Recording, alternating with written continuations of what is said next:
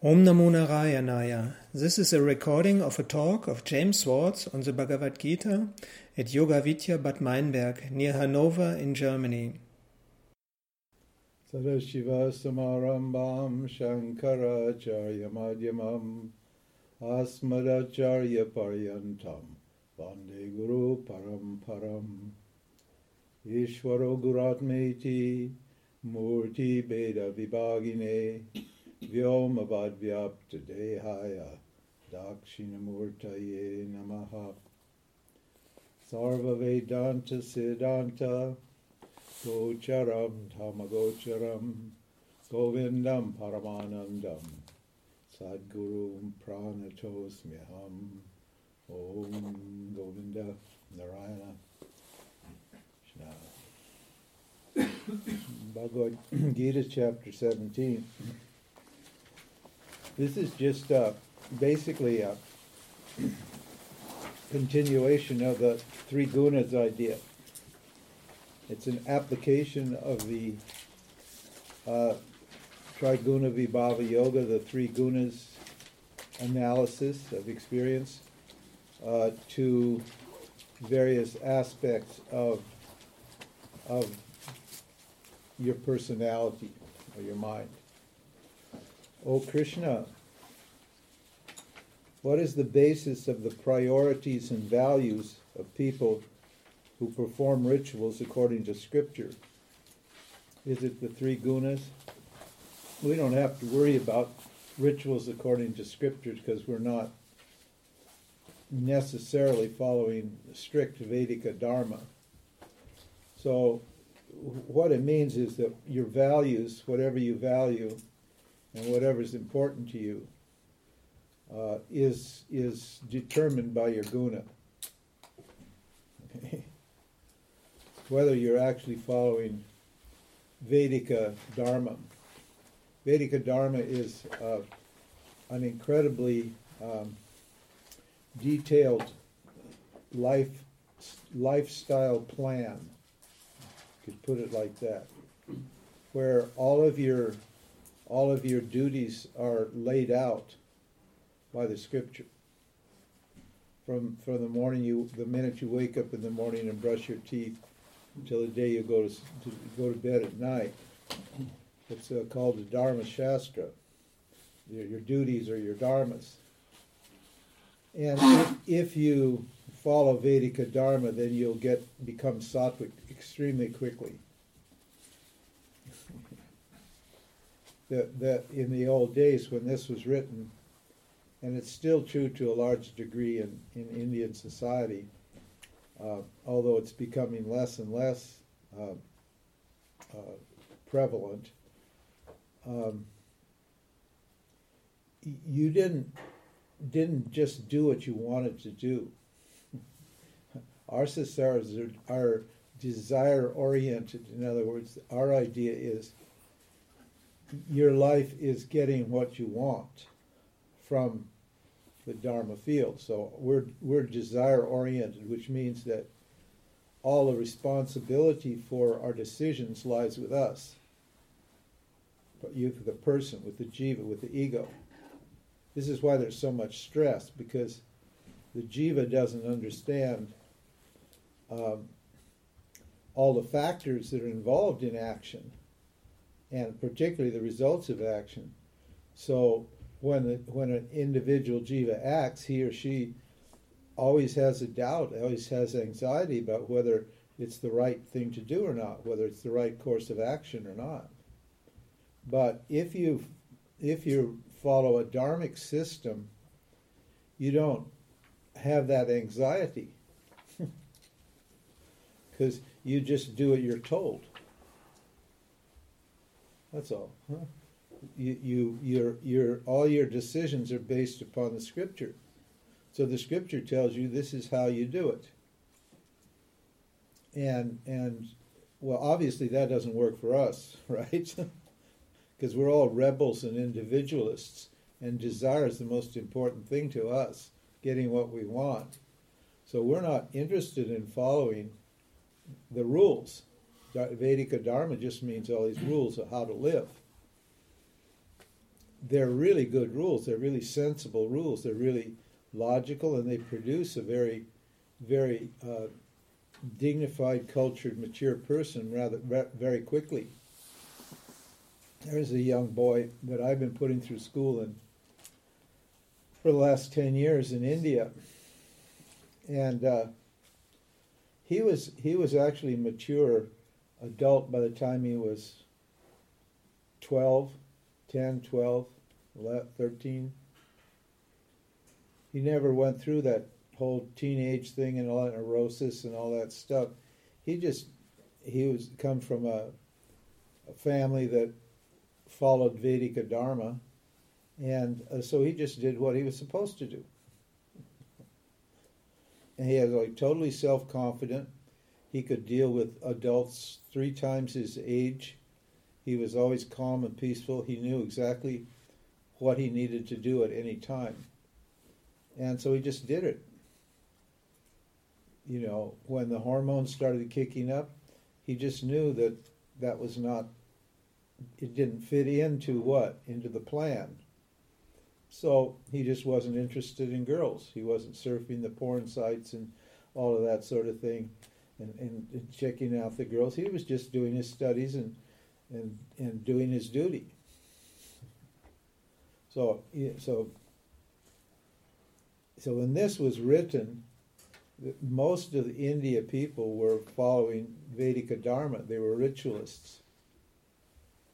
So uh, the, the question is, well, what what are the basis of the values of people who who do rituals? We we don't do religious rituals. We do worldly rituals. Uh, we have a, our our routines our habits. And it doesn't matter whether you follow a, a, a secular lifestyle or, or, a, or a spiritual or, or sacred lifestyle. The gunas are the gunas are still going to control everything. Okay, so everything you think and feel and value is controlled by the gunas. So these are these these verses are just little insights uh, it applies to every the gunas apply to every single aspect of your life. So uh, you don't have to, you know, you use this analysis just to look at every aspect. He's just covering certain uh, important aspects of your life in this one, but the guna model applies to everything. Uh, Sri Bhagavan said, Bhagavan means Krishna or the self The self is talking here. People's priorities and values depend upon whether their minds are sattvic, rajasic, or tamasic. People are little more than their gunas, than their priorities and values. They're not much more to people. This is why, if you know the, if you understand the guna model, you can pretty much predict and tell exactly how anybody's going to behave you can understand, you learn their gunas, and it doesn't take long to figure out what their gunas are. You can you can just almost 100% predict how they'll behave. Because the gunas just condition us to behave and think and feel in a certain way. People, so in other words, they're unconscious forces. And the, the point of this, of all this inquiry is to bring what's unconscious in you or what's unknown in you, bring it to light. Bring it into your conscious mind, into your subtle body, so that you can work on it. If you don't, you know, if there, if that unconscious stuff isn't brought up and considered, then it's going to continue to affect you uh, negatively. It's going to continue to control you.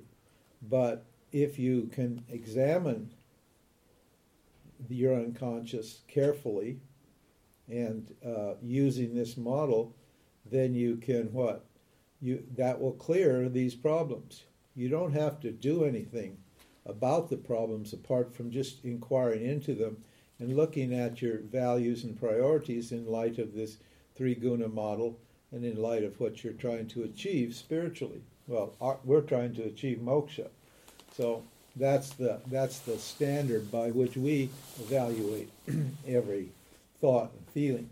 We we look at every thought and feeling and see, you know, does this contribute to uh, to peace of mind?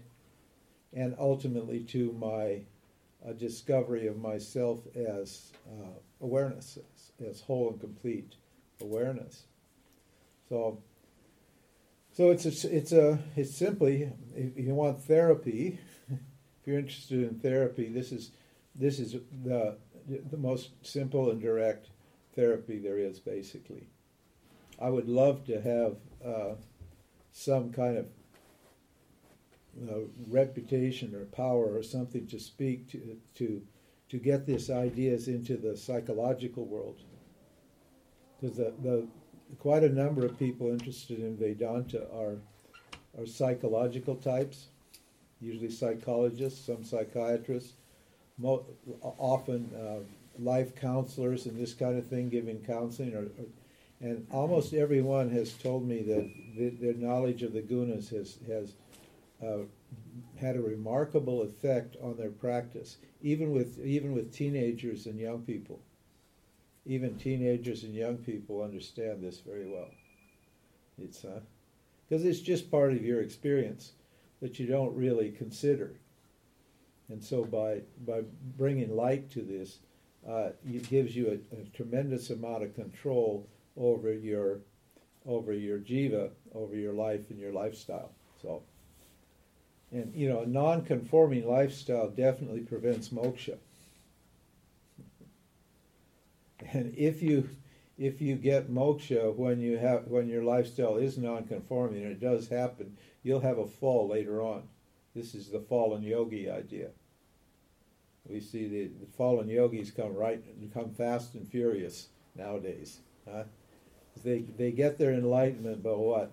Their lifestyles don't conform to the to what they really know inside their hearts, what they really their true knowledge, and so what? They they they fall. They come back, hmm?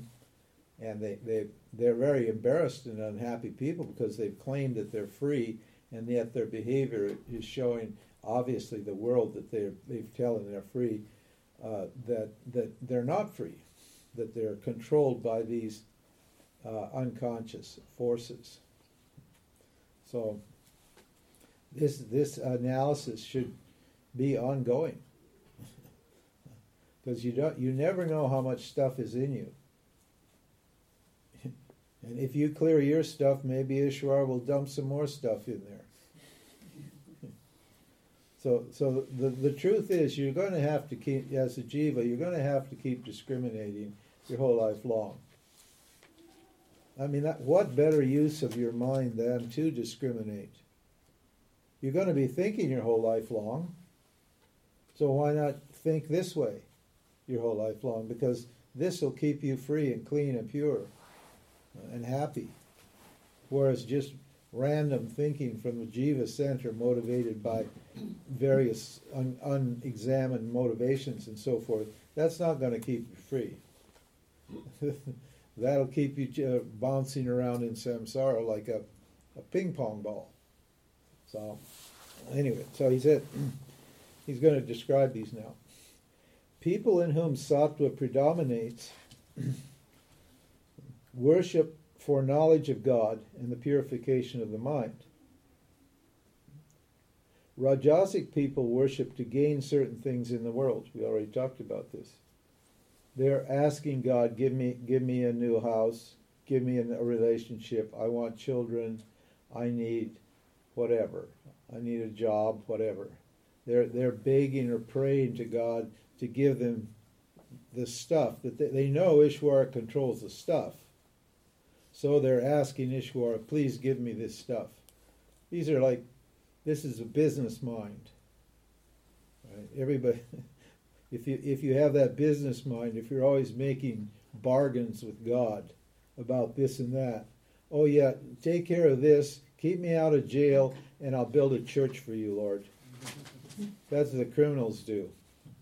They they go and they're real devout. They go kneel at the altar and say, "Oh Jesus, I'm so sorry. I'll never do that again.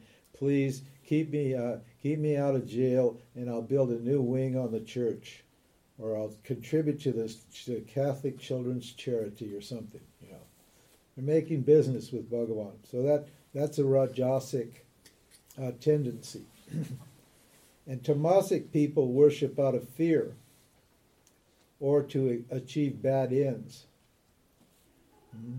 The criminals in India, all of them worship God. there's, I don't imagine there's maybe 10% of the criminals that are atheists in, in India. They're tamasic. They're using God to what? To break dharma. So they actually have gods that, that they actually have gods that what they propitiate to help them.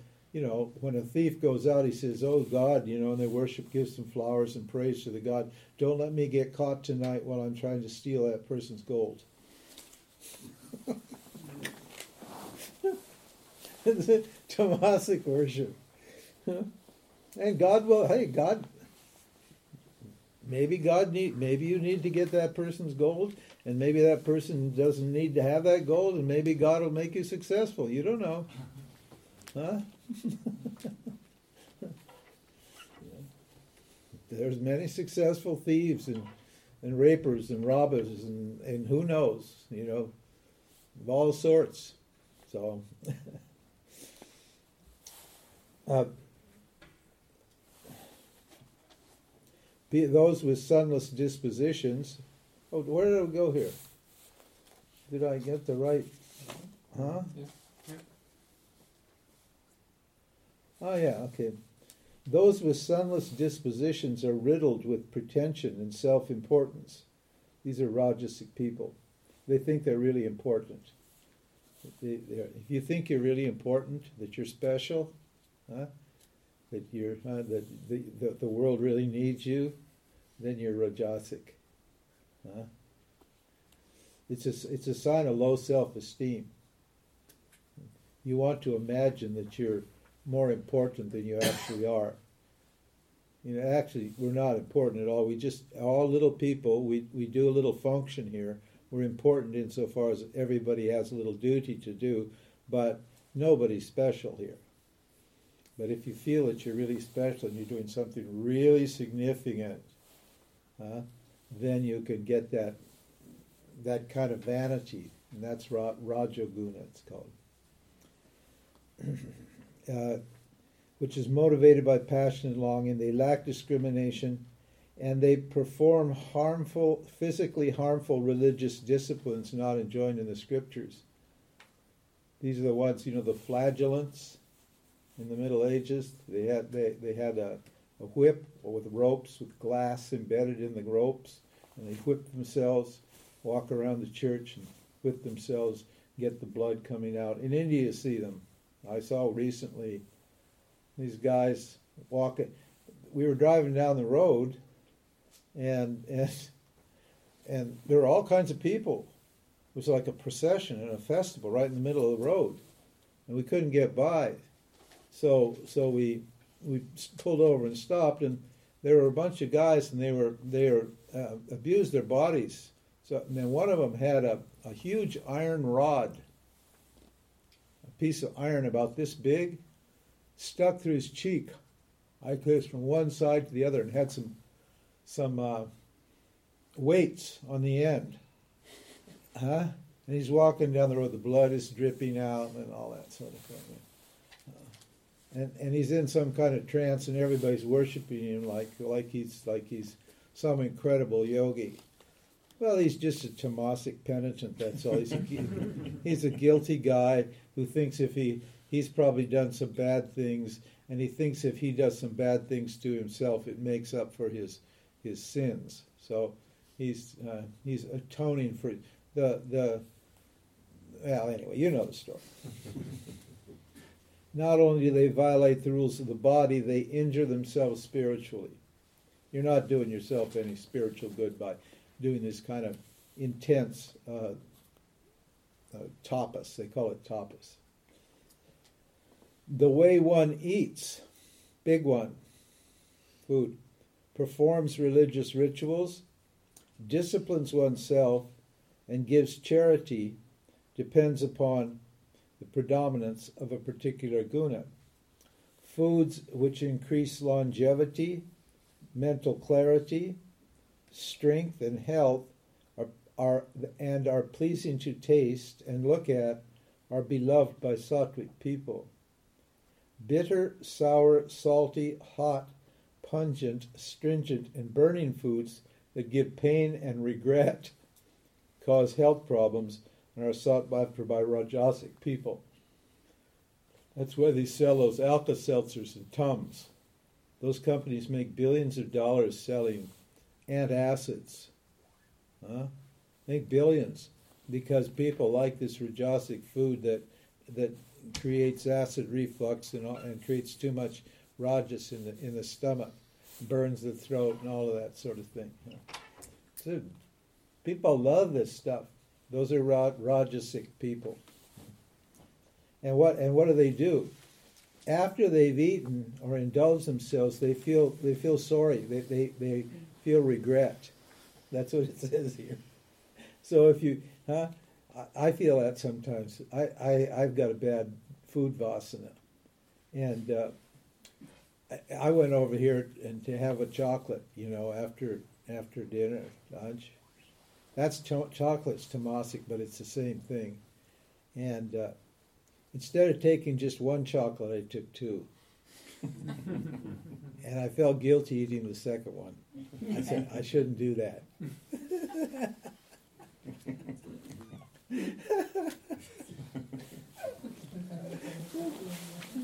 See, that's rajas. rajas and tamas. You, you take too much, that's rajas. You're greedy. So you take too much, and then what do you do? You feel again, oh, I shouldn't have done that. I feel so bad. Why did I do that? I know better than that. That's tamas. You can immediately become Tamasic after you do that. Uh, and uh, what about these Tamasic people? They like leftovers. Huh? Have you ever gone to seen one of those people's refrigerator, like gone in there and seen a pizza that's like four days old? Huh? That's all curling around the edges? Huh? and a can of half open beer? Huh? No, there, there are lots of people like that. They love stale, putrid, stinky, rotten, old, huh? Terrible food, huh? No, and it says uh, from which energy is gone.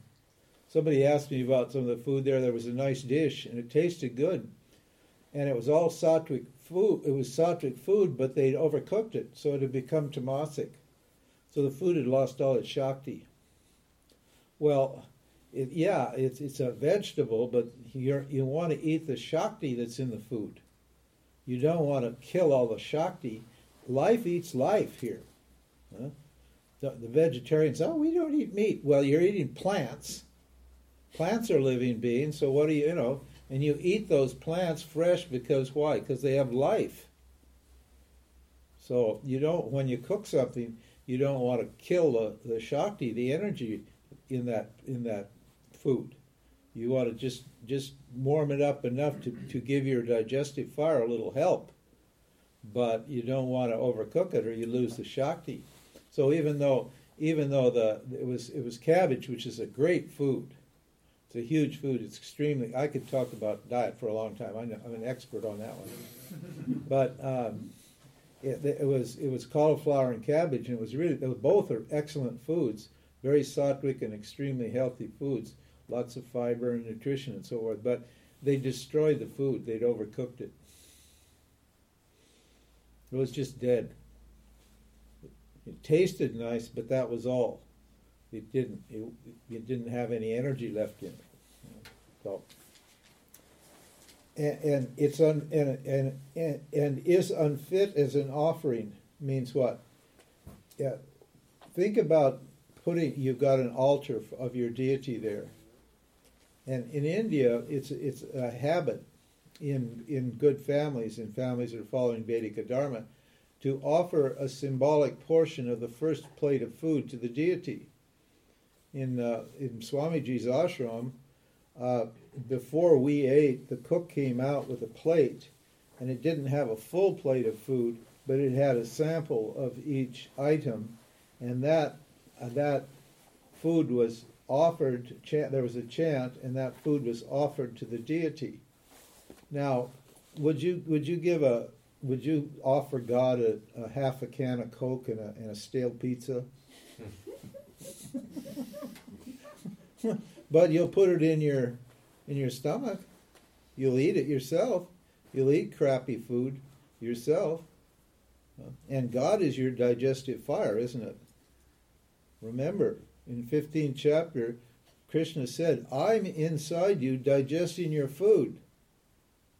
So when you're offering food, you're offering it to Krishna. Krishna's inside you, converting that food into energy and circulating it and doing all this work for you. So you'll give him what? Some crappy food? So when you when you eat, you should dedicate this food to the Lord, whatever when you prepare it and so forth and so on. I never understood this one where put their hands o- over the food. I, I don't get what that was. Somebody told me they're trying to raise the vibrations of the food. Is that right? Does I just do somehow? You're trying to lift the vibrations of the food. I think it's also making a connection between mind and physical, and the moment you bless it food, you create some connection. I see. Physical, and, and then yeah, like you're aware, you're mindful that you're going yeah. to be eating. Yeah. Okay. Anyway, I won't. I'll resist the temptation to make a cynical comment on that ritual. well, I mean, if you have non-dual vision, the food's the self, isn't it? And and the one and the hands, your hands are the self too. So how, how what's going to be raised or lowered? The food's already God, and you're already God. So it's fine to to acknowledge God. I think that's the point. Uh, it, it, but you don't have to put your hands there to acknowledge God. All you have to do is what? Offer mentally a prayer. And God is subtle enough, because God's your own consciousness, so God knows exactly what you're thinking. So, what? God accepts the prayer accepts the, and so the food is sanctified immediately, right? Just with the thought. There's no actually physically, you're not really physically putting any shakti in that food. Uh, you, you, you, may think you are, but you're not actually doing that. It's not. Yeah. There is a movie about water, you know, and they um, they tell in the movie that uh, to uh, sacrifice Dignan the food does something in the water element to like the Emoto, the cr crystals uh, change to a better pattern. Better. Yeah. And it's all the, the, the basic is to say thank you and love.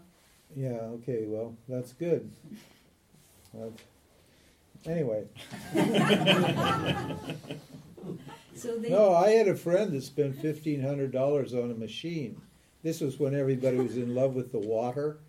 Remember the huh? the Secret Life of Water? Remember that book? Yeah. Oh yeah, there was this book, Secret Life of Water. Everybody was into water, and you had to swirl the molecules a certain way. She spent one thousand five hundred dollars on a machine that made the water swirl in a certain way, so the molecules in the water were all lined up, so it would be good for her health. and and then and when and once she got the water, then she kept it in these glass in these jars, glass jars. She wouldn't put it in plastic or anything. I can understand that. Wouldn't put it in plastic. We'd think, well, that's really good water, but it, obviously just swirling those molecules wasn't good enough because she went to one of those health food stores. In California, we have everything. Believe me, every goofy person in the world is in California making some kind of spiritual thing. Huh? And and she had she got some little ceramic balls like little donuts with holes in them. And she dropped those in the water. I don't know, they they were supposed to improve the water even more. You know? She couldn't drink the water if, if if it didn't have one of those little ceramic donuts in it. Effective microorganisms, as it's called. What? effective, mic effective microorganisms, is it called? There. Uh, Information is in the ceramics. It's come, it comes from Japan. Oh, it's Japan. Oh, the Japanese are really goofy people. they are the quirkiest, weirdest people. No, don't get me talking about the Japanese. yeah, that's right. I remember now. That's right. She told me it was from Japan. They figured this out, you know. I don't know. Maybe. Uh, I, Scripture. rituals, rituals enjoined by Scripture performed dutifully and without expectation of result, other than the feeling of purity they engender, is sattvic. You don't do the rituals to get anything, you do it because it makes you feel good. Makes you feel it makes you feel good to offer. Who cares what comes from the ritual? You know, so. So that's sattvic, that's your attitude. Rituals offered to gain something in this world or proclaim one's religiosity are rajasic. Rituals not sanctioned by the scriptures, whose mantras are not properly recited and do not involve the distribution of food or wealth, are tamasic. A lot of Western people think, oh, I'll just do any old ritual I want. And uh, those are tamasic. They don't really understand it they're not scripturally sanctioned. They don't distribute food or whatever along with it. It just, you know, so it's tamasic. You should understand what you're offering and why and uh, so forth.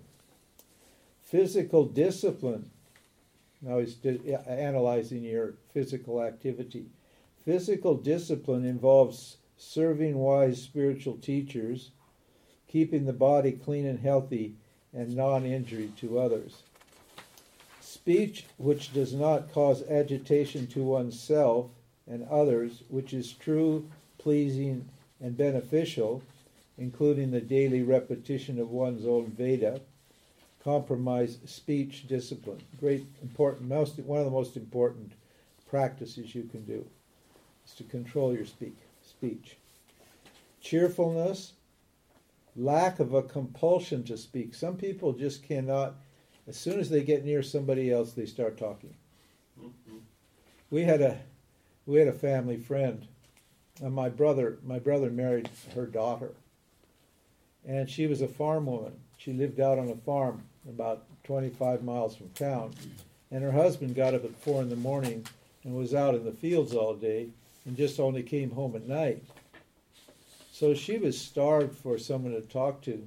So when she'd come to visit us, she would, we would see her Could drive up in front of the house, and she'd start talking before she got out of the car. she'd open the door and she'd be talking. She'd be talking as she walked up the door. As soon as we opened the door, she'd walk in and she was talking like that. She she had to talk. She huh? Was compulsive, huh? She and, and, and we just got so terribly bored with her because she wasn't saying anything at all. It, we didn't care what she said because it didn't have anything to do with anything. It was just the vomit of her mind. It was getting out this need to uh, to say something, to communicate. So, you know, the idea is, you know, if you have that compulsion to speak, right? If you if you hang around with people so you can start talking to them. I had a fellow in India came to my class, and I, I was awful he he went or came all the way from California, and he was a very nice man.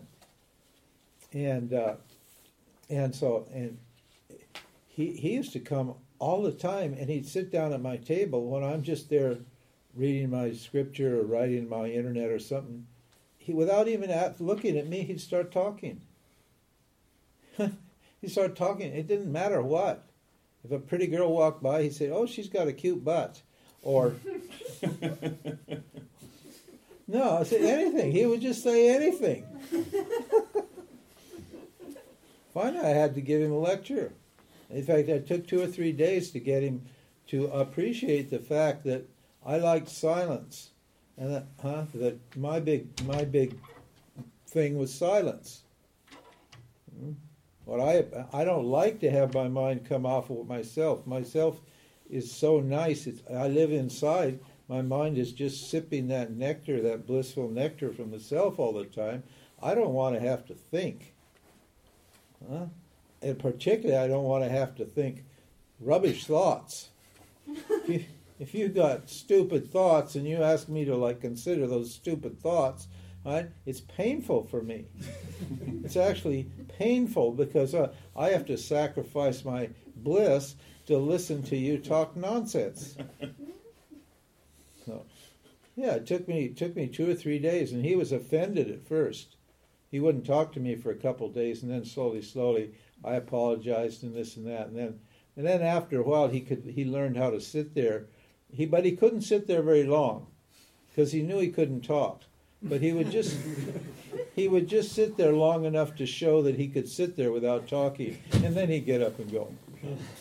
Because he will look for somebody else to talk to.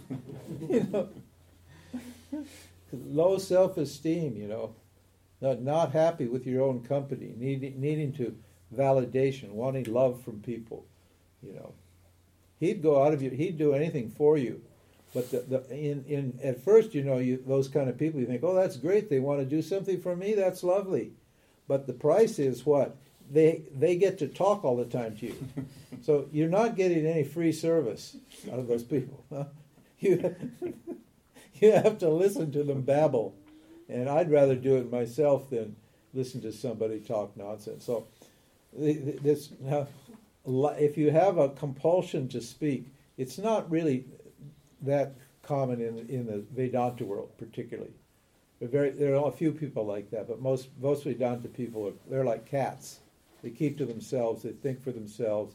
They're quiet and in, inside, and it's it's really very pleasant uh, being involved with Vedanta people. But in the world, you have a lot of people like this, and occasionally you get somebody needy person who has to speak. So, if you have that tendency, then that's what it's owing to your rajasic uh, nature.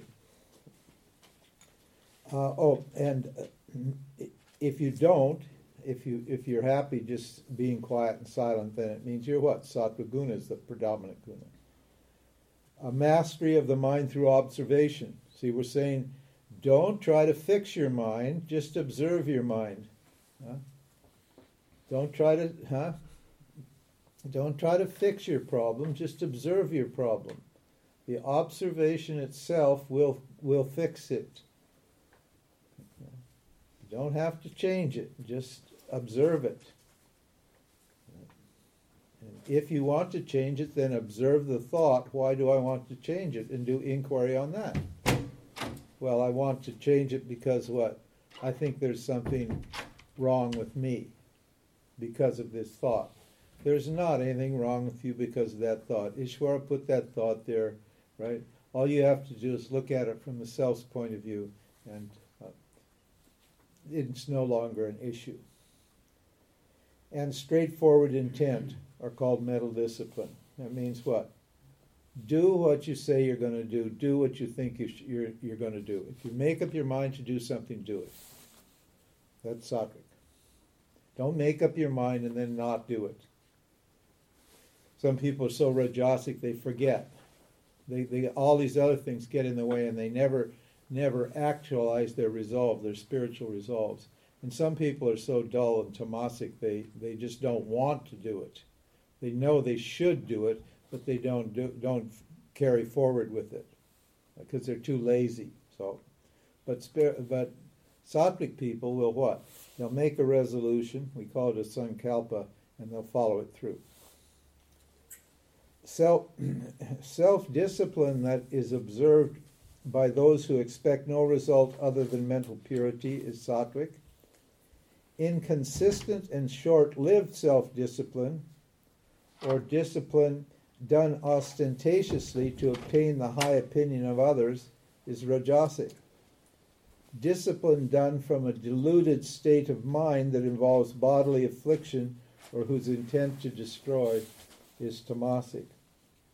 Charity, char- now that charity, how you give Charity dutifully given at the appropriate time and place to a worthy recipient without expectation of return is sattvic. And thank you for the donations, by the way. That's very kind and generous of you. Uh, charity that is painful to give and is intended to benefit oneself is rajasic. Some people give to get. Give to get. That's rajasic. Charity given contemptuously at inappropriate times and places to unworthy rip, uh, recipients is tamasic. I was with a friend and we were walking on the street and there was this this beggar who was obviously an alcoholic. And my friend just took out some coins and just threw it on the ground at that at, at that fellow, just like that. It's tamasic. He should have what? He should have gone and offered, given him the money, showed some respect. But it was like, you filthy, what are you living like this for a lot of day? Here's some money, you know. Well, tamasic thinks you're superior or whatever it is. Um, the next two, three verses, I don't. Uh, there's no point. There. The, the idea is that idea basically is that whenever you uh, offer something or do something, you should remember the self. You should chant Om or say your mantra or something. It's a karma yoga discipline, a mental discipline. Just to what? Make sure that the whatever you're doing is is uh, a sattvic action, basically. Because our idea is to what? Make all of our actions sattvic. That's our. Because we want you know, you wouldn't tell that to a, a football player necessarily. A football player wants a lot of rajas and a lot of tamas. So those guys, they're not interested in sattva. So they'll they'll you know they'll do other rituals to what to get rajas and tamas, but we don't want rajas and tamas. We want a little bit, but we want basic sattva. So when you consecrate actions with a thought, you remember the self with every thought. Then and so here it's just, this is a very kind of specific, culturally specific uh, Vedic ritual that's meant to instill your activities with the remembrance of, of the divine. Okay, chapter 18. Uh, and, you know, it's not a profound chapter, it's just a very helpful chapter. To, to you know, learn to recognize these gunas, and, and that's all and then and look at the, the action and then see what the result is. This is how you change your gunas. Just look and see how you think and feel. Not immediately, although sometimes immediately you can tell what the what the action is, but what I call the post digestive effect. After you've gotten over the taste and the immediate experience, what that thing does to you after your body and mind has had time to digest it and assimilate it. Then you know, then you'll see what the effect of that action or that that uh, substance has on your consciousness, and then you just what you just start start to work, creating the kind of life, the kind of mind, the kind of body that you want. It's a patient thing it's a slow, patient process, but it really works. And you want to keep healthy, understand this gunas. Chapter 18. Chapter 18 is basically a summary. Um, where's the. Oh, I don't know where I put that. Doesn't matter. That's fine. Arjuna said, it just no new ideas here. Just a summary of the.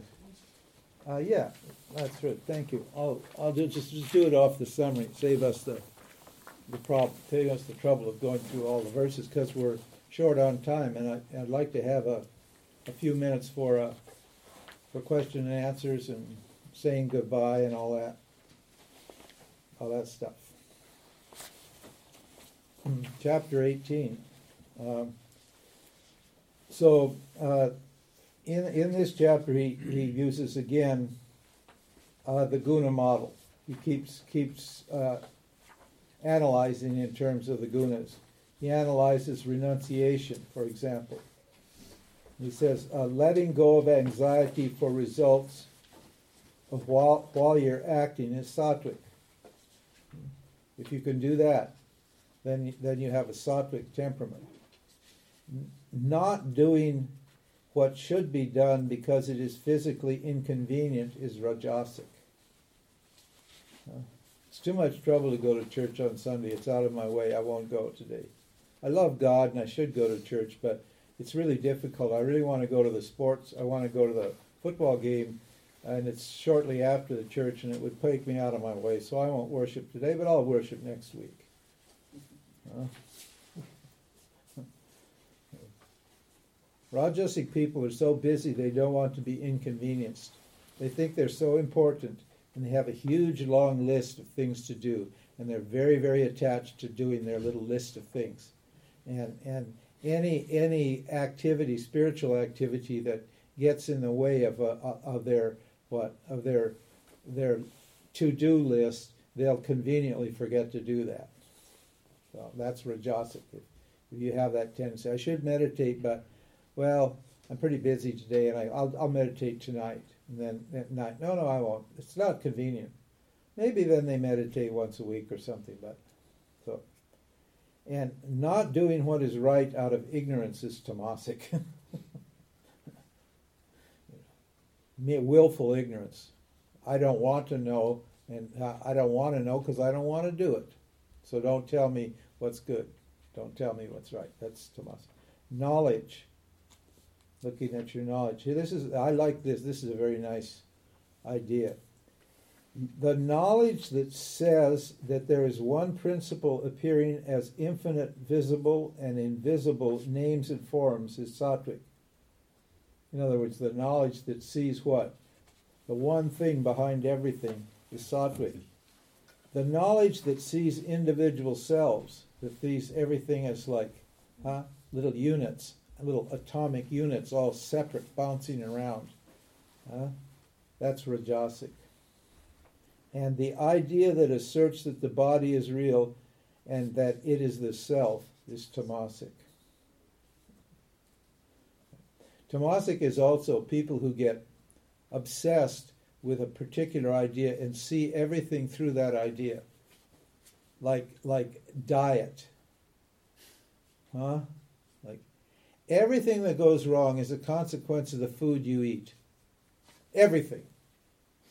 Huh? They explain everything by their diet, or or religious fanatics.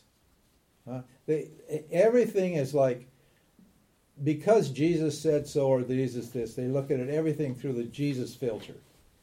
Huh? They have no imagination. Their mind is like fixed and dull. So uh, they can't think creatively. They don't even have enough rajas to think different thoughts. So they just get stuck in one simple thought. Everything's the government. The government is causing all of this issue. Everywhere you go, the government's to blame for everything. Huh? Etc. So that's tamasic. Action and the doer. Actions done with Dharma in mind are sattvic. Selfish actions are rajasic, and harmful actions are tamasic. That's pretty simple.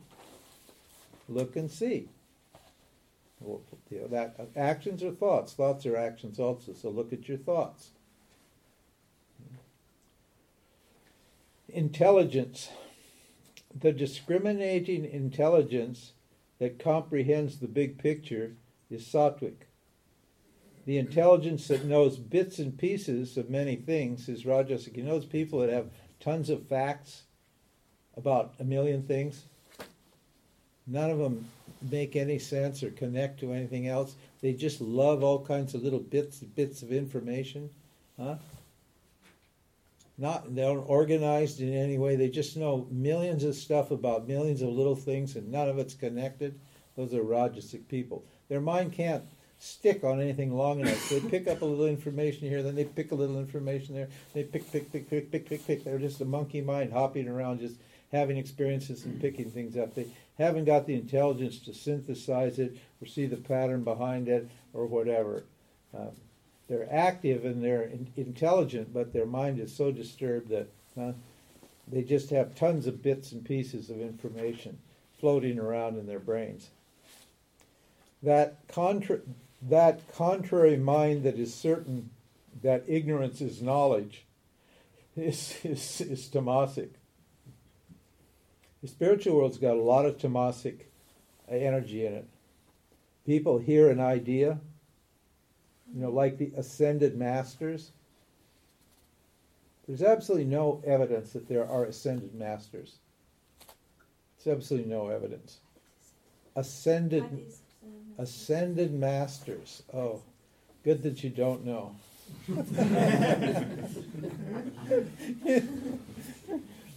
that these are people that think that that whatever spiritual information they have is being transmitted from another planet or another plane by enlightened beings there and they're they're putting those thoughts in your mind and they're making you think like that um, and it's just ignorance. But they think it's knowledge that, that there are masters. I, I met a woman once that she got very famous and rich from writing a book that was about that thick and it was all it was it was an interesting book because it was just a picture of her subconscious. But she did, couldn't see that it was about her at all. She claimed that all of this stuff that was coming out of her was coming from ascended masters. My friend asked her and so we were talking about vedanta and so my friend my friend didn't know about this book or anything or a tendency, and so she said, "Well, well, well, uh, why why don't you get interested in Vedanta? Why don't you study Vedanta? I think that would be good for you." Because she had some spiritual, she had a strong spiritual vasana. You know what she said? She said, "Because they won't let me." She said, "Because they won't let me." My friend said. Uh, my friend had no idea what she was talking about. And, and she said, Well, who's they? She said, They. They. Well, they. Who is they? My masters. She said, Well, who's your masters? Oh, they're in. And then she sold some dimension. They had some special name, some fancy name. They were born. Then she starts telling about these people that were in this, huh? And they were telling her what to do. And she couldn't possibly read the scripture because they told her they wouldn't let her do it. The, huh? Yeah, she got quite famous, and and uh, you, you can see it was just her subconscious. She didn't want to hear any common sense spiritual talk. She she loved this fantasy idea that she was just a zombie down here on earth and these great beings were talking to her, and that she was very special because they had chosen her to write this book. And she was write, working on another book also. And uh, I saw her recently. I saw her about a month ago. I bumped into her when I went down to India. And it was so sad because when I met her, she was quite dynamic and beautiful and, and, and still had some life in her. But but this time I saw her, she was just this this just worn out, doddering old dowdy woman, kind of kind of messy, kind of just shuffling along the street. You could see she was totally unhappy and everything. You know, she. My friend said, "Why don't you take charge of your own destiny? Why don't you why don't you just own this book and say you wrote it and get on with it?" And so, no, no, no, my masters won't let me had lost all of her Shakti, given all of her energy, given all of her vitality to some beings she thought were out there, and there were no beings out there. All, it was just all in her own subconscious mind. So, and she, but she thought, boy, she thought this is the knowledge. This is going to save the world. So that's what we mean. They think ignorance is knowledge. Is when you're tamasic. Willpower sticking sticking to dharma is sattvic. You should decide I'm going to live the right life and do it, and that's sattva. Sticking to material pursuits is rajasic. The will to do as little as possible, uh, except enjoy, is tamasic. Pleasure. Pleasure derived from noble pursuits is sattvic pleasure, no, moral pursuits means what? Spiritual practice, charity, doing, doing, you know, good work. The pleasure you get from doing that, that's sattva. Pleasure born of contacting objects is rajasic. Deep, dull, dull, sleepy, narcotic sense pleasure is tamasic. Then, karma yoga. That's the next topic in the in the last chapter. And karma yoga. uh, Well, you maybe some of you want to talk. Karma yoga is right action plus right attitude. It's uh, it's understanding that you have a duty here to respond. That because God has given you the gift of life and takes care of you in every way and has taken care of you in every way all your life, that you have a duty or an obligation to make an offering to God in the form of your environment, whatever your environment is. And and you do and so that each action you offer to God and you and you at that time you turn over the result to God. That means you drop your anxiety and you say, Whatever you choose to give me, Lord, I accept with a glad heart. And that, so if the Lord gives you what you want, when you do the action, you say, Thank you. That's very kind of you. I, love you. you and, and when God gives you something you don't want, you say, Thank you. That's very kind of you. I needed that. That's good. That teaches me something about myself. And I so thank you very much. And you take it as prasad, take it as a gift. and that attitude, what does it do? It neutralizes your likes and your dislikes. It's saying that that what I like and what I don't like is not what's important. What's important is that I what that I be an instrument of God's will. That I do what God wants me to do. So I what? It removes my self-centeredness, my selfishness, and makes me what? Puts me in harmony with everything around me. Because I consider everything and I serve everything. I just make a contribution rather than an extraction. Rather than trying to take from my environment, I what? I offer to my environment. And that's just a very simple attitude. It will totally revolutionize your life if you act in that spirit. It's just a spirit based upon the knowledge that you have a duty because uh, God has given you everything that you have and everything that you value is given by God. So, and that attitude, karma yoga, is what? It's it's not moksha, but it prepares the mind for moksha. So with that karma yoga attitude, then you can then your mind gets quiet, and then you start directing your mind internally to God. By what?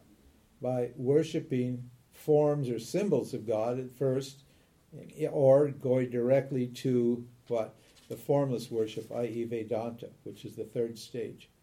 Usually you have to go through the second stage, which is called Vipassana or Upasana Yoga. You have to meditate and contemplate on your relationship to the forms. See, try to see uh, all things as the self, as God or as Ishwara, until your mind is really, really, really inward turned. Uh, in the Karma Yoga stage, your mind is external, turned outward. And in the second stage, the spiritual practice stage, your mind is turned inward. That was made possible by the Karma Yoga stage. And in the inward stage, you're meditating, praying, working inside. Uh, and then what? Then the final stage is uh, your mind gets really clear, really still, and then you can practice formal meditation or Vedanta, or, and that involves what? Hearing and reflecting and then assimilating what you've heard. And then that causes moksha. It's a state, it's a process, and you can't jump. oh, I really, I don't really like that karma yoga thing. That seems really slow and boring. I don't want to do that. As far as all that spiritual meditation stuff, let's forget it. Just give me the Vedanta right now. And uh, no, I really don't want to do anything. Just tell me what it is, and I'll, and you know. Now you have to go through it. If you go through it consistently, like Krishna says, and said, then you will get free. If you're dedicated and you do it with great faith, uh, uh, you just following this procedure uh, will set you free. So, time honored, it's been worked for centuries, it's going to keep on working. But it requires certain qualifications. And then Jnana Yoga, which is what is Jnana Yoga? This is the point. It's separating what? The subject from the object. Separate, we said that experience is two things. Experience is what? Consciousness plus the thought that's operating in you at the moment. That's experience. Con- minus the thought, you have consciousness. Plus the thought, you have experience. Experience is just that consciousness plus a thought. And because of ignorance, I what? The consciousness gets confused with the thinking, and the thinking gets confused with the consciousness. We call that superimposition. The two get confused. And because of that confusion, suffering happens. And all Vedanta is what? Identifying the thought, the object, and identifying the consciousness and knowing which is which. And I used a simple example, I really like that example, of the hand. You're actually experiencing light and a hand, aren't you? That's what you're actually experiencing. You see, you, there's light here and a hand. But when I ask you what it is, you say what? It's a hand. You, nobody has ever said except the clever ones who saw my video. no one has ever said, I see light in a hand. Isn't that funny? You actually experience light in a hand, but you never say, I see light in a hand. You always say, I see a hand. Which means you automatic ignorance what causes you to focus on what? On the object, not on the subject. The subject is light. Right? That's a symbol for awareness. You do not have an experience without consciousness. Consciousness is present in every every experience. But I only pay attention to the experience and not to the consciousness. And so Vedanta is just what? Gradually shifting my attention from what? From the experience to the knower of the experience, and including the knower of the experience in the experience until my knowledge of the difference between the two is clear. And when the knowledge of the difference between the subject and the object is clear, I'm free. No more confusion anymore.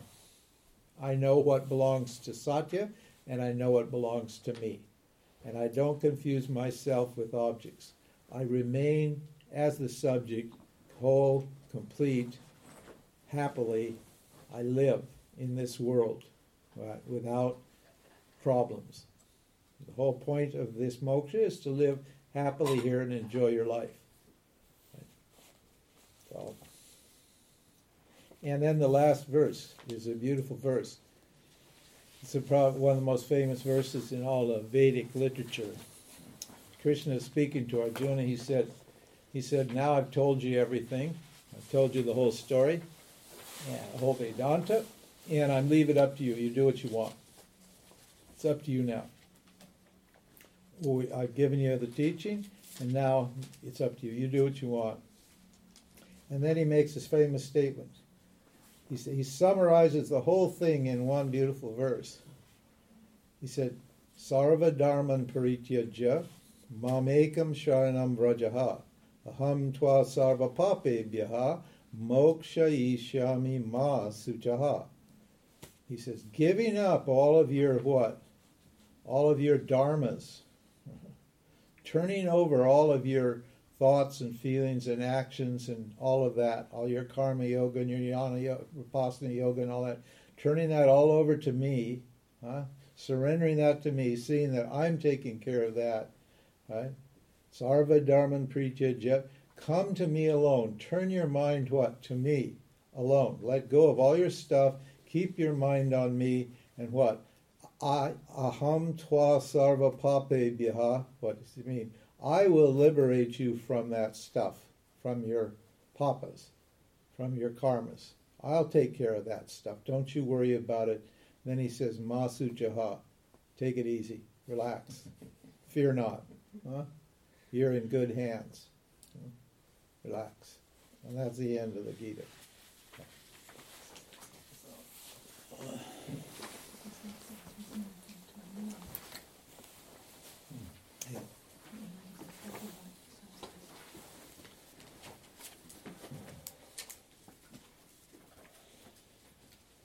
Ehud.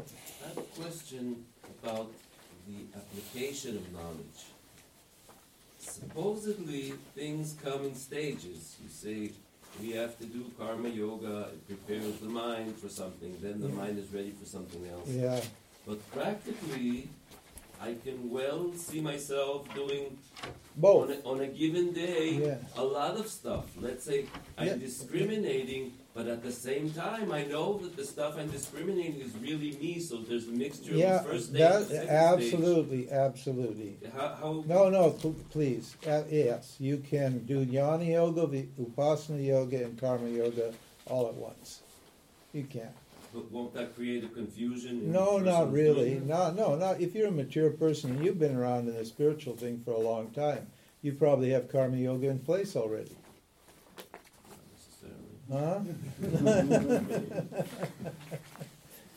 no, huh?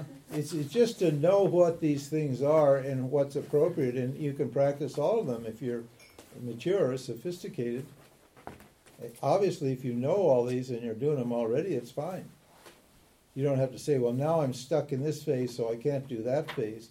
As long as you're doing karma, karma yoga is just the attitude you take with respect to what you're doing.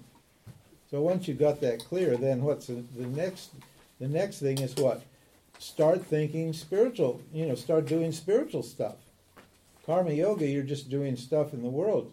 You're trying. You're dealing with your karmas. But now, in the second phase, you want to what?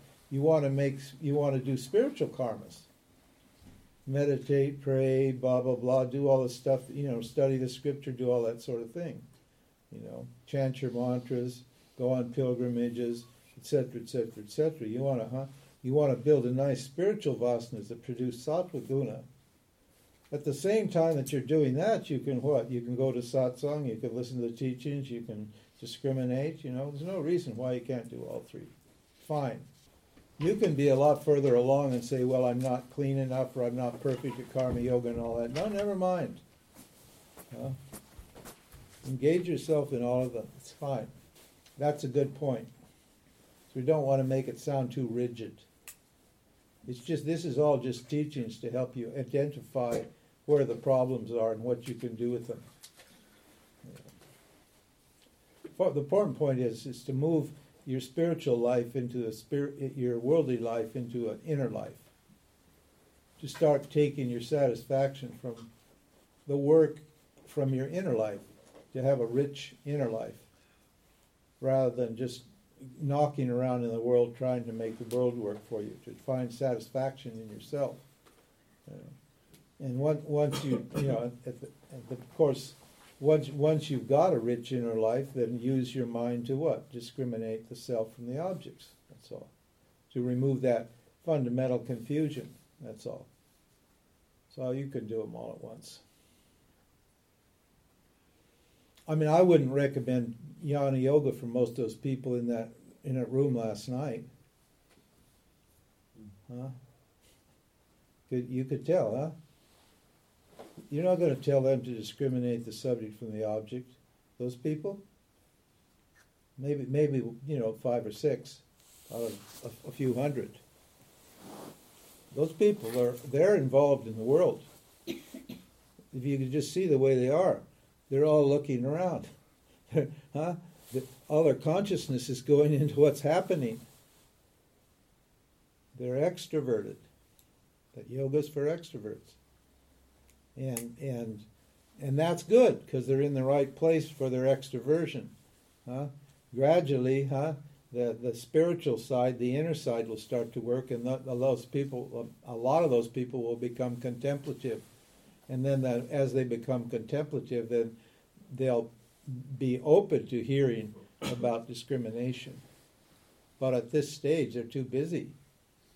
They're good people. There's nothing wrong with them. Good people. It's no no problem there. But as far as like moksha is concerned, they got a ways to go. So karma yoga is a, a perfect kind of talk for them. That get them get them in the in the ballpark, so to speak. Get them using their energy to what? To purify their minds a bit. Yoga is good too, and diet and, and lifestyle. That's really important. Basically, this kind of the, the yoga world is extremely good uh, foundation for spiritual life because it forces you to to live a pure, clean, and sattvic life, more or less. Uh, yoga has been been really good for getting people cleaned up from from you know life of indulgence and, and suffering and so forth. So it's very good. But in that case, it's a stage. You wouldn't, I wouldn't, wouldn't go and tell them, you know, I wouldn't try to explain the light in the hand. Huh?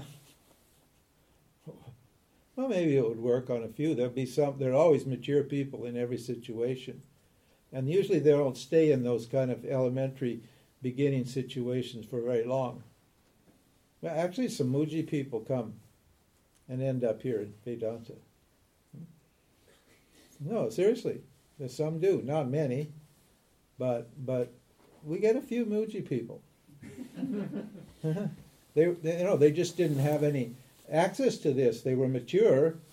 They got some kind of satisfaction there, but then something somehow Bhagawan gave them this thought, and they thought, "I'll just check this satsang out. This is Ramji's satsang." they thought they were coming in, coming going to have another big Mooji experience. And then they, they met me, and that they, well, this is strange, but this is good. And then a few of them stay. Most of them go back to Mooji because they want the warm, fuzzy stuff.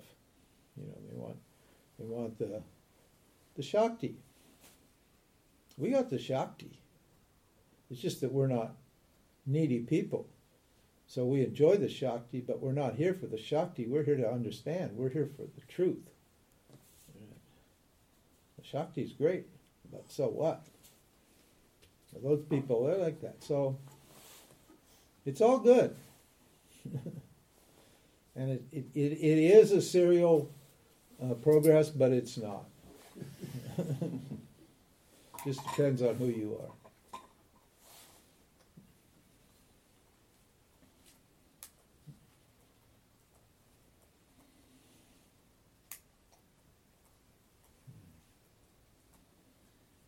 Yes. Um,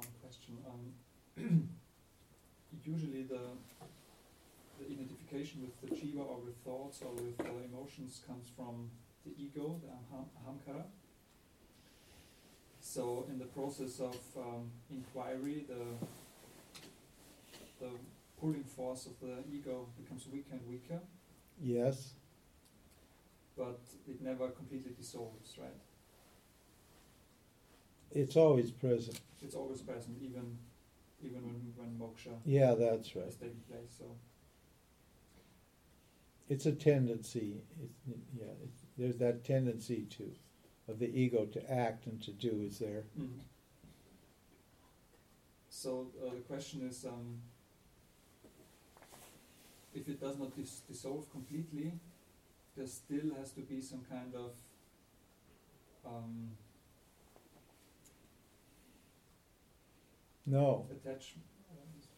no, it's okay if you know if you if you understand that it's there, and you uh, observe the attachment. It's fine. You don't. It, uh, ego's useful for certain things, and there'll always be a certain degree of it. If you know it's attachment, is it? Are you attached? It's even No, you funny can sometimes. you can always observe it. Yeah, You can you always know, you're always working you're always observing it. You, you you just that's why I'm I I mean uh, I'm a weird person because I I admit my ego. I say, oh, my ego does this, my ego does that. I'm attached to this. I'm attached to that. Meaning my ego's attached to this. Well, fine.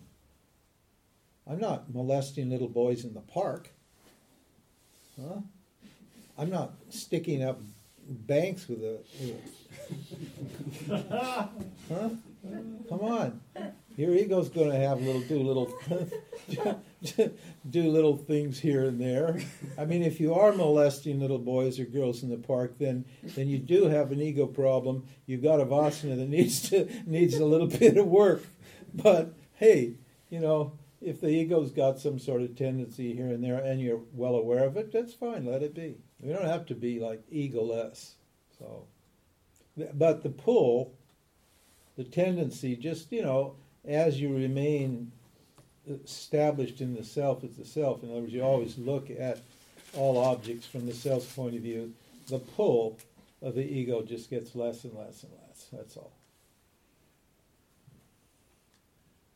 So, it's a good question.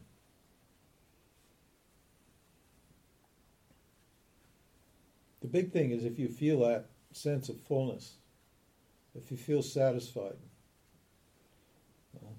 that's the final stage. The, the, the sixth stage is, is the, the gradual disappearance of the ego. But there will be always be some small trace of it. Or in some cases, uh, with the Nanda and a few of the Mahatmas I met, I couldn't really find any trace of the ego at all. But they'd probably done the, all their work in, in the previous lives and were were rebirth yogis or avatars or something like that. But for normal people, it's it's okay. You know you're not the ego and you're not driven by it, and slowly it just fades away. Just life just wears it away. And at some point you notice it isn't even there. But it's not a big deal. And then Eh, then then you just feel perfectly satisfied. But you can feel perfectly satisfied when your ego's acting up. That's the point. Are you satisfied with yourself? Are you basically happy inside? That's called tripti. That's the, that's the freedom. It's just freedom from what? From want and fear. You're okay.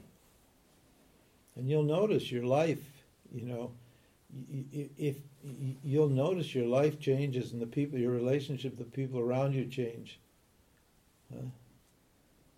that, and the world outside doesn't quite understand why you're not frantic and running and mm. disturbed. And There's a song of John Lennon. About this. What? There's a song from John Lennon about this. Is there? Nice. Uh, watching the wheels go round and round. Yeah, watching the wheels go round and round. Yeah. People, yeah, it's a nice song. Yeah, the, the, the mark of the mark of uh, of moksha is, is humor. I call it the fourth guna because life really becomes entertaining. It you know it's really entertaining when you look at when you know it's not entertaining when you're caught here, but when you look at it from here, it's pretty funny. Huh? Yeah, it's pretty weird, and you you you're quite surprised at yourself that you could have been such a fool. That's one mark of an enlightened person to say, I was such an idiot. If a person doesn't ever acknowledge that they were much of an idiot, they're probably not enlightened. They're probably taking themselves too seriously. Right?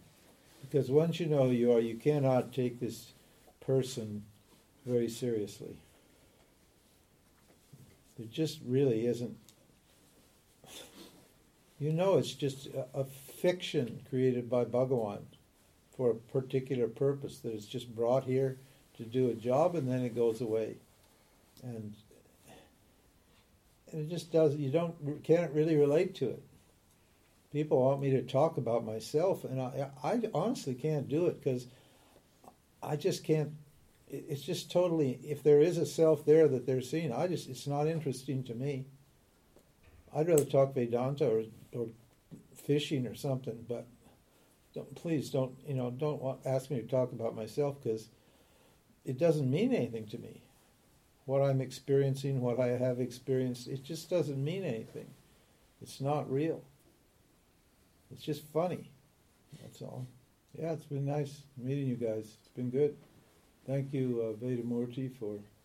Can thank Vedamurti. He he did most of the work here, organized this whole thing up.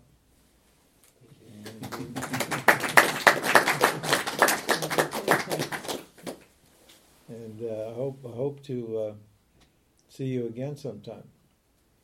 We got the website.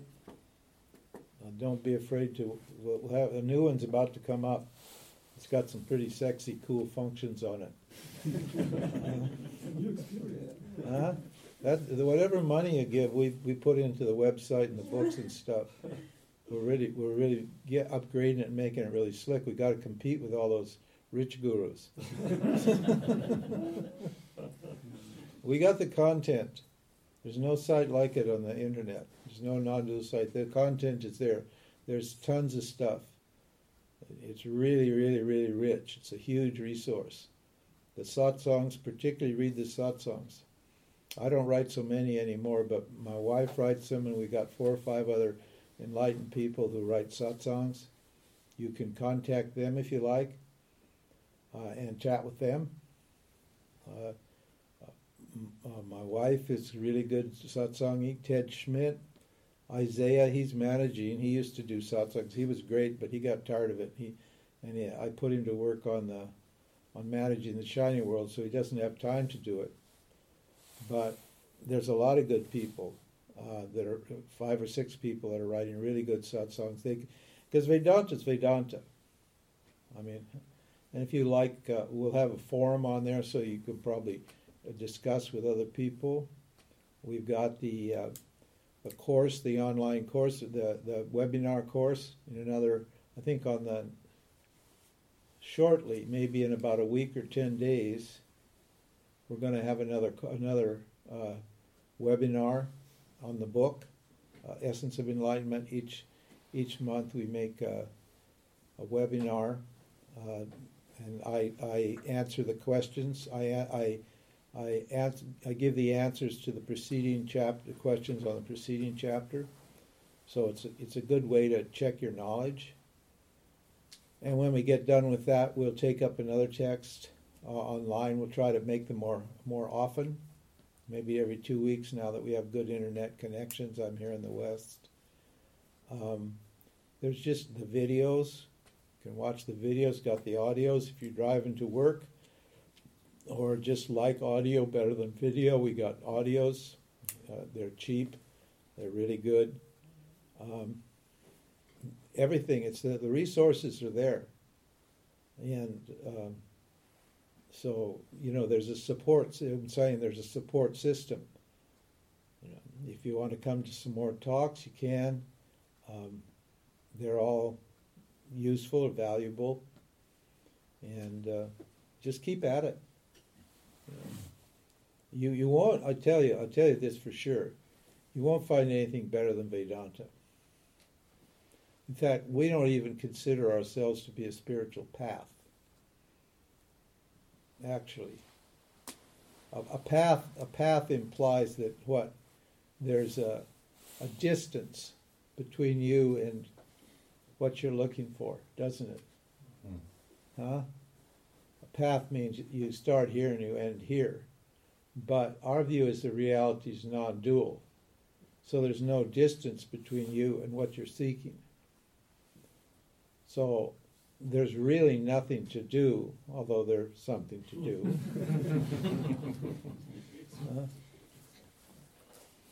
uh, and that, that something is what? To seek knowledge, because there is no difference.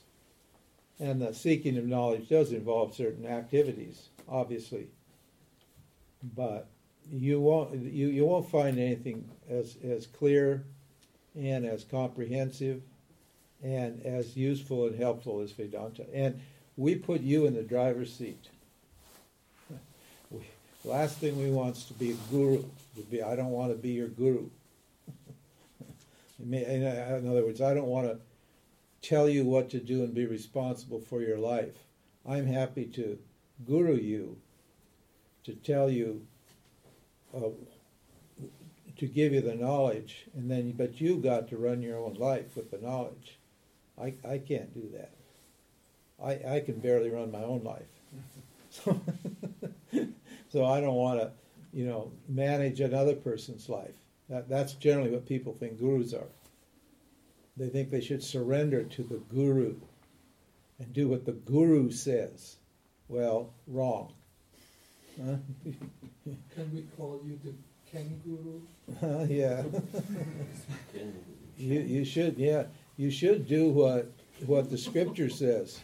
The, if the guru is saying anything other than what the scripture says, then, then that's not a guru. And you should be very suspicious of those people. The actual word guru, you know what it means? It's two syllables gu and ru. Gu means ignorance, and ru means to destroy. So a guru is someone that destroys ignorance, and that's it. A guru doesn't. Ramana said that. If if somebody tells you what to do, they're not a guru. He's right. A guru is somebody who just uh, gives you ignorance that destroys your knowledge on, on any level. So, uh, and, and it's that knowledge that becomes the guru for you. Right? You- once you got knowledge, that huh? Once you got knowledge, then you're your own guru. then you're free. You, you know, moksha is what? Freedom. What was our definition in the beginning, the first day? Freedom from dependence on objects. If the guru is an object, you don't want to be dependent on a guru. Duh. You want to be free of the guru. So our job is to get you free of the guru as fast as possible. In the beginning stage, you need to what? Listen, pay attention, respect the guru, but what? Then once you got the knowledge, then you're free. Then it's up to you. That's why all this emphasis on in the first, the beginning, is on on your self effort. Arjuna, Arjuna surrenders, and Krishna says, "Now here's your self effort. Now you've got to do this."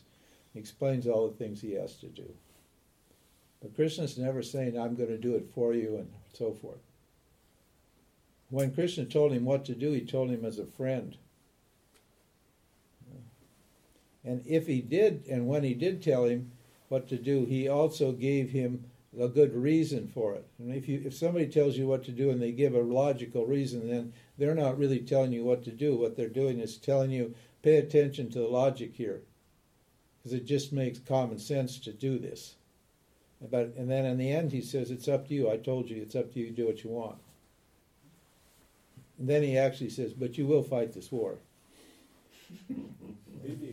Huh? Yeah, and he did fight the war. Yeah, he did. What happens after? Uh, Oh yeah, that's not the end of it. This is this is just a little. This is just seven hundred verses in a fifty thousand verse Purana, and most of it's before this. It's, this is about two thirds of the way into the story. Huh? This is set. The whole thing is setting up for this teaching, and then what happens after the teaching, so forth. It finishes finishes the finishes the story. It's uh, the whole Vedic science is there in that Mahabharata. It's really quite fascinating, quite beautiful, a beautiful Purana. So, yeah, Kargai. Oh, No, no, ask if he did huh? actually go to the war. Yeah, he went. He went. He he couldn't kill Duryodhana. Duryodhana was too tamasic. His brother had to kill him. His brother was tamasic and beat him to death with a club. Beat him to smithereens. Uh,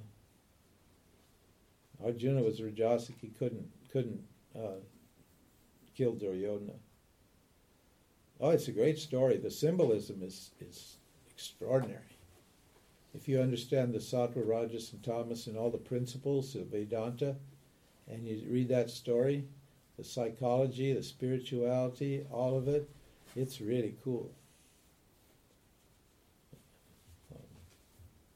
Another one, a really good Purana, great Purana, is the Ramayana, the story of Ram.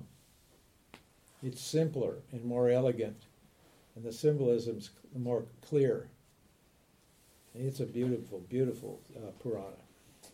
So, all these the Puranas are all based upon the Vedas.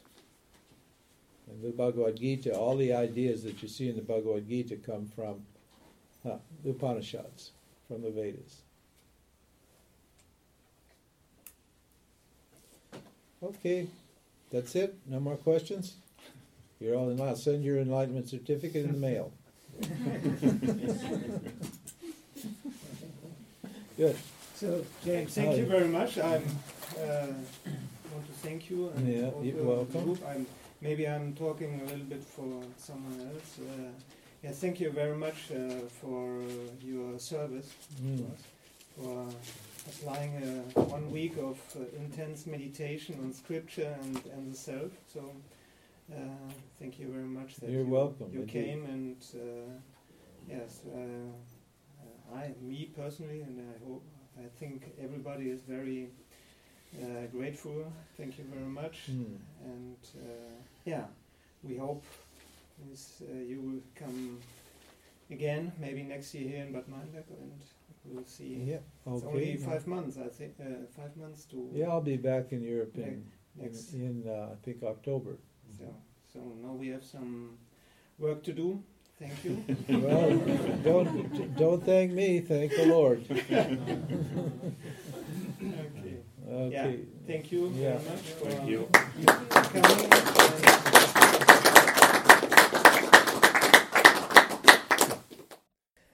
Thank you for listening to the talk of James Swartz on the Bhagavad Gita, recorded at Yoga Vidya Bad Meinberg near Hanover in Germany. More information on shiningworld.com and yoga-vidya.org.